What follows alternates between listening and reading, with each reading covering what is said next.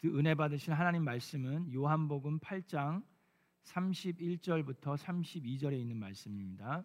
제가 봉독하겠습니다. 요한복음 8장 31절 32절.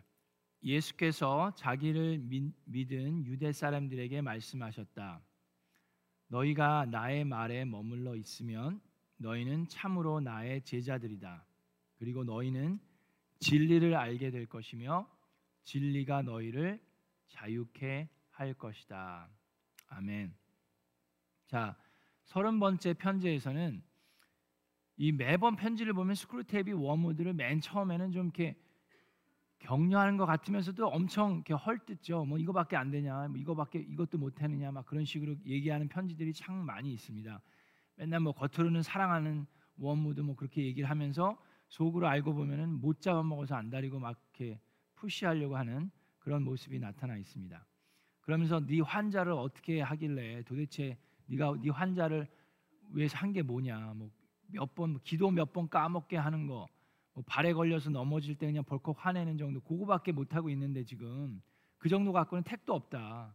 좀 더 열심히 좀 해봐라. 그렇게 얘기하면서 또 하나 얘기하는 거는 네 환자는 지금 전쟁 중이잖아요. 전쟁 중이니까 첫 공습 때 너무 너무 무서운 나머지 스스로 엄청난 겁쟁이라고 생각하면서까지 어, 그런 일이 있었다. 그거 뭐 하는 거냐 지금. 근데 겁쟁이로 느껴지는 게 죄가 아니라 뭐라 그랬어요? 겁쟁이인 행동을 할 때, 비겁한 행동을 하게 될 때 그게 이제 사탄들이 좋아하는 건데 이 사람은 엄청난 겁쟁이인 것처럼 되게 겁을 냈음에도 불구하고 어떤 그 와중에도 맡은 바 소임은 어, 그게 군인이든 또 사람으로서든 맡은 바 소임을 다 했을 뿐만 아니라 그 이상으로까지 일을 완수하게 됐다. 그러니까 좀 정신 좀 차려라 웜우드. 네가 마귀 아니냐? 마귀면 좀네 어, 환자를 좀 악한 쪽으로 이끌어야 될 텐데라고 얘기를 합니다. 자 그러면서 이제 멘토링이 들어가는데 이 마귀의 멘토링이 들어가는데 사람들은 짜증을 내고 이제 화를 낼 때 완전히 기진맥진해서 뭐 아무것도 못할 정도로 이렇게 피곤하고 막 탈진돼 있고 너무 소진돼 있으면 도리어 짜증을 내지 않는다. 적당한 양의 피로와 적당한 피곤이 쌓여 있을 때 그때가 마귀들이 공격해서 짜증을 내고 화를 내게 만들 수 있는 좋은 토양이다라고 이야기를 합니다. 관계에 있어서도 이 적당히 피곤하면 서로에게 짜증을 낼 수 있다라고 얘기합니다. 그리고 적당한 피고 이거는 제가 잘 모르겠는데 적당한 만큼의 피곤하면 여자들은 주로 수다스럽게 되고 적당하게 피곤하면요. 남자들은 오히려 말수를 줄인다라고 얘기를 합니다. 그게 적당히 피곤해서 그런 건지 하여튼 뭐 여자들은 원래 그런 건지 남자들은 원래 그런 건지 어떤 이제 형제님들은 워낙에 말수가 없어요. 피곤하든 피곤하지 않든 뭐 그런 분들도 있는 것 같은데 그건 뭐 제 생각이고 하여튼 여기서 어, C.S. 루이스는 그렇게 얘기를 합니다. 자 그러면서 바로 그럴 때 은근히 분노를 일으킬 수 있다라고 얘기를 하면서 피로 자체를 가지고 사람들이 화를 내는 게 아니라 내가 적당히 피곤할 때 예기치 못한 요구 사항을 어, 요청 받았을 때 그랬을 때 화를 낸다라고 얘기를 합니다. 자, 그래서 그럴 때를 잘 이용해서 서로 짜증내고 화를 내게 하고 그럴 때 또 다른 기대, 그러니까 일어나지 않을 어, 현실과는 좀 먼 그런 기대를 하게 해서 그런 기대가 이루어지지 않을 때 실망할 수 있는 실망감을 어, 가질 수 있도록 그렇게 좀 공격을 해라. 그렇게 하면서 그렇게 되면 내가 당연히 받을 권리를 침해당했다는 피해 의식으로 바뀌어서 화가 날 수도 있다라고 얘기를 합니다. 그래서 거짓 희망을 불어넣으라고 얘기를 합니다. 뭐 예를 들면 이제는 더 이상 고통이 없을 거야. 전쟁은 내일이면 끝날 거야라든지 그런 식으로 만들어 놓고 그게 이루어지지 않으면 어, 그 고통이 계속해서 끊이지 않는 것 때문에 피로감이 더 과장된다는 거예요. 더 나는 이만큼 피곤한데 어, 괜한 기대를 했다가 그게 안 되면 이만큼 나는 피곤한 것처럼 그렇게 느껴지게 만들 수 있기 때문에 어, 그렇게 어, 허황된 거짓 희망을 불어넣으라고 얘기를 합니다. 자, 여러분은 어떠세요? 여러분 살면서 완전히 그냥 녹초가 돼가지고 완전히 그냥 그렇게 됐을 때 집에 들어가면은 뭐 딴 거 할 수 있는 게 없잖아요. 그냥 뭐 씻고 자는 거지. 자, 그런데 적당히 피곤할 때 적당히 피곤할 때 여러분 가족들이 뭐 애들이 엄마한테 뭐 아빠한테 뭘 해달라 그러든지 아니면은 뭐 배우자가 뭐 좀 해달라 그랬을 때 내가 얼만큼 피곤한 어, 하루를 보냈는데 나한테 지금 이걸 해달래라는 식으로 짜증을 낼 때가 있어요 없어요? 그럴 수 있죠. 자, 그럴 때 우리가 조심해야 된다는 겁니다. 그랬을 때 내가 남은 에너지, 내 에너지가 요만큼 남았는데 그 에너지를 가지고 화내고 짜증 내는 데 쓰지 말고 우리 가족들을 우리 주변에 있는 사람들을 위해서 어, 그래도 끝까지 섬길 수 있는 그런 저와 여러분이 되기를 바랍니다. 그러면서 이 거짓 희망을 불어넣는 경우가 있는데 지금 어떻게 보면 우리에게는 이 코로나 바이러스 같은 게 그럴 수도 있어요. 거짓 희망 뭐 거짓 희망이라기보다도 이제 빨리 없어지겠지. 여태 지금 몇 년째야 이게 벌써. 그러니까 올해 지나면 내년 봄에는 당연히 없어질 거야. 아, 뭐 1월 달쯤에는 훨씬 나아지겠지. 그랬는데 만약에 1월 달이 됐는데도 계속해서 코로나가 이어지고 뭐 또 변이 바이러스가 뭐 생기고 막 어, 뭐 여러 가지 일들이 일어나면 어떻게 돼요? 그랬을 때 우리가 훨씬 더 지금 우리가 코로나 때문에 지쳐 있는 게 이 정도면 훨씬 더 지쳐 있는 것 같은 느낌을 우리가 가질 수 있고 아 이거 이제는 이제 난 못해 이제 난 더 이상 못하겠어 완전히 자포자기 해버릴 수도 있다라는 겁니다.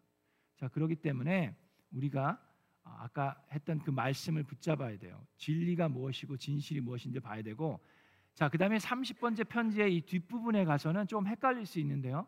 여기서 얘기하는 건 그겁니다. 쉽게 얘기하면 사탄과 마귀들이 우리를 공격하면서 무엇이 어, 진실이고 무엇이 실제이고 무엇이 실체가 아닌지 what is real and what is not 그걸 가지고 컨퓨즈하게 만든다는 거예요. 혼란스럽게 만든다는 얘기입니다. So uh, Satan and the demons are going to try to confuse you to see what is real and what is not real. 그걸 가지고 이제 공격한다는 건데 뭐 얘기를 뭐 쉽게 얘기를 하면 마귀는 하여튼 좋은 것은 다 실체가 아니라고 느끼게 만들고 나쁜 것들은 다 실체다라고 느끼게 만들려고 하는 게 공격이에요.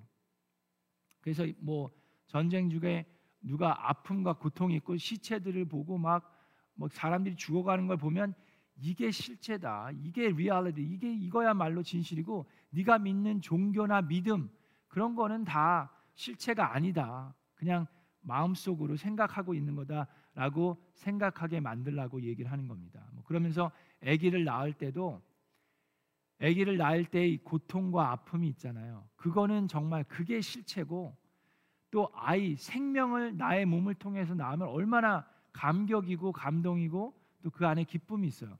그런 것들은 다 그냥 객관 이 주관적인 이 생각이고 실체가 아니다라고 생각하게 만들라는 얘기입니다. 그게 이제 사탄과 마귀가 공격하는 것인데 자, 여러분 요즘에요.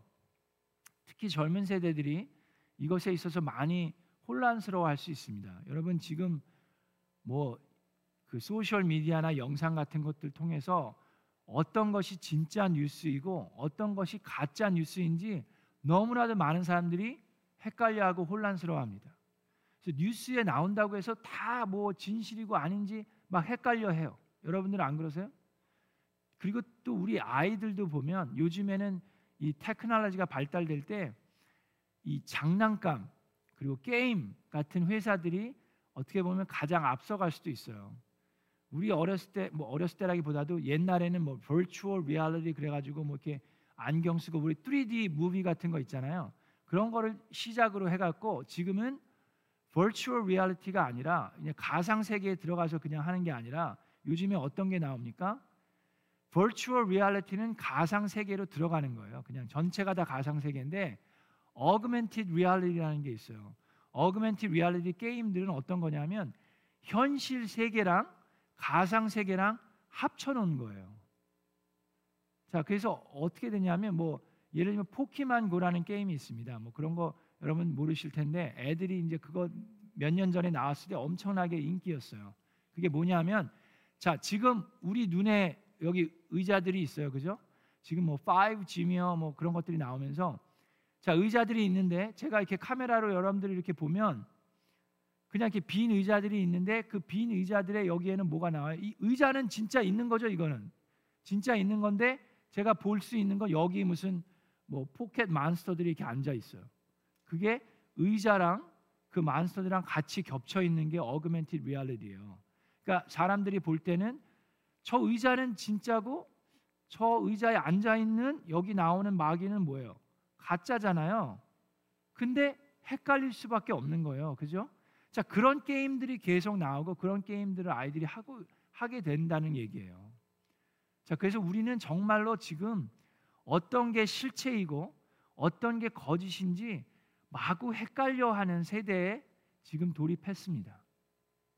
자, 그래서 우리가 알아야 하는 것 다시금 요한복음 8장 31절과 2절로 들어갑니다.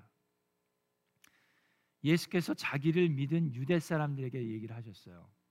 유대인들에게는 메시아를 기다리고 있었는데 그들은 예수님을 메시아로 생각하지 않았는데 그들 중에 예수님을 믿게 된 사람들이 있습니다.